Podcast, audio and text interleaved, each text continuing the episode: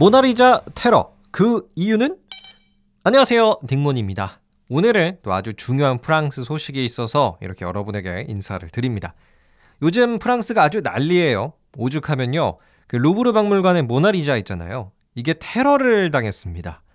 야 저도 사진으로 봤는데 아주 처참하더라고요. 아니 뭐 다행히도 불에 탄 거는 아니고요. 호박스프 테러라서 이 모나리자를 감싸고 있는 그 겉표면에 호박스프가 많이 좀 묻었더라고요. 모나리자 그림 자체는 네, 괜찮습니다. 자, 그런데 이 테러의 범인은 왜 모나리자의 테러를 했을까요? 일단은 여러분, 호박스프, 이 호박스프와 좀 관련이 있습니다.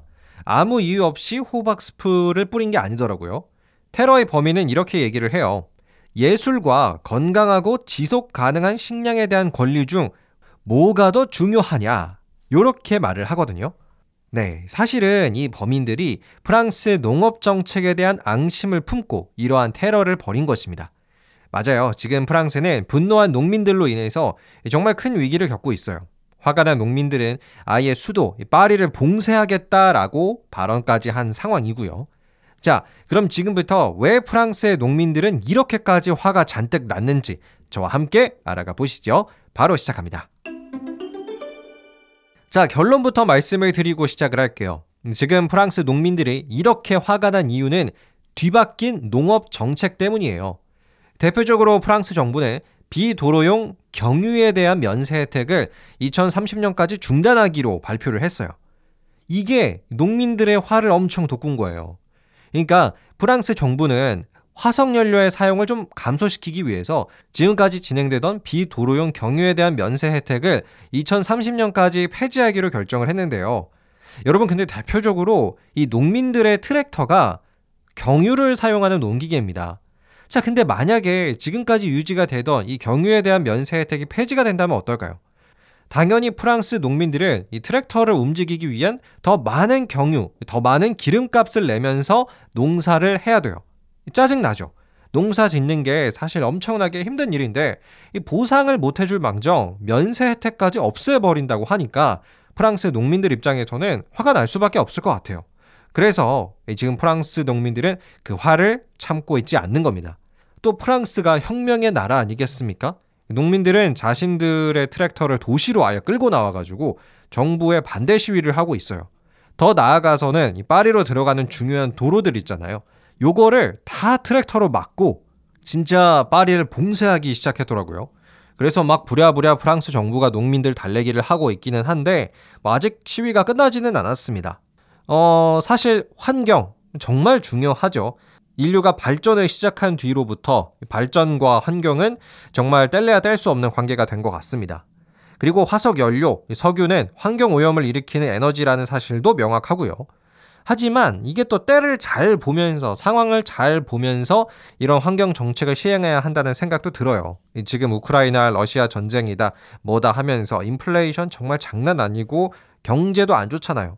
심지어 프랑스는요, 지금 역대급 인플레이션을 맞아 가지고 생활 물가가 17.7% 정도가 올랐어요. 역대급 인플레로 정말 힘든 상황에서 환경 정책을 한다면서 돈 더 내라고 하니까 프랑스 농민들은 화가 날 수밖에 없었을 것 같습니다.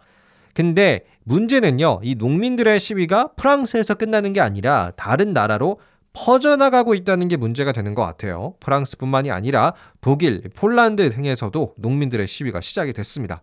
혹시라도 다른 상황이 생긴다면 여러분에게 꼭 들려드리도록 할게요. 그럼 프랑스 농민들의 시위 이야기는 여기까지입니다. 끝! 네, 오늘은 프랑스의 농민들의 분노, 뒤바뀐 환경 정책 때문에 네, 화가 난 농민들의 이야기를 들려드렸는데요.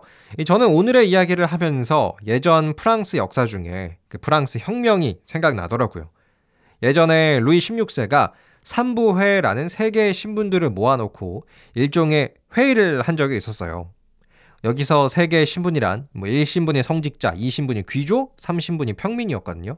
근데 이때 이 회의를 어디서 했냐면 사치스러움의 끝판왕이죠. 베르사유 궁전에서 했대요. 근데 특히 3신분, 이 평민들 있죠. 이분들이 회의를 위해서 베르사유 궁전에 왔을 때 정말 화가 많이 났었다고 합니다. 그 전까지는 베르사유 궁전에 뭐 올 일이 없었다가 그 화려한 궁전을 딱 보는데 야, 우리는 이렇게 힘들게 사는데 왕이랑 귀족들은 이 정도까지 화려한 곳에서 살았구나. 네, 화가 정말 많이 났었다고 합니다. 이번 프랑스 농업 정책도 좀 비슷한 것 같아요. 당연히 잘 사는 사람들은 아예 뭐 경유의 면세 혜택 없어져도 괜찮지. 환경 지켜야지. 하겠지만 경제적으로 어려운 사람들에게는 아니 우리의 생업을 건드려 요렇게 확대가 되는 것 같습니다. 여러분은 오늘의 이야기 어떻게 생각하시나요? 댓글 남겨주시고요. 저는 더 유익한 이야기로 여러분과 함께하겠습니다. 감사합니다. 안녕히 계세요.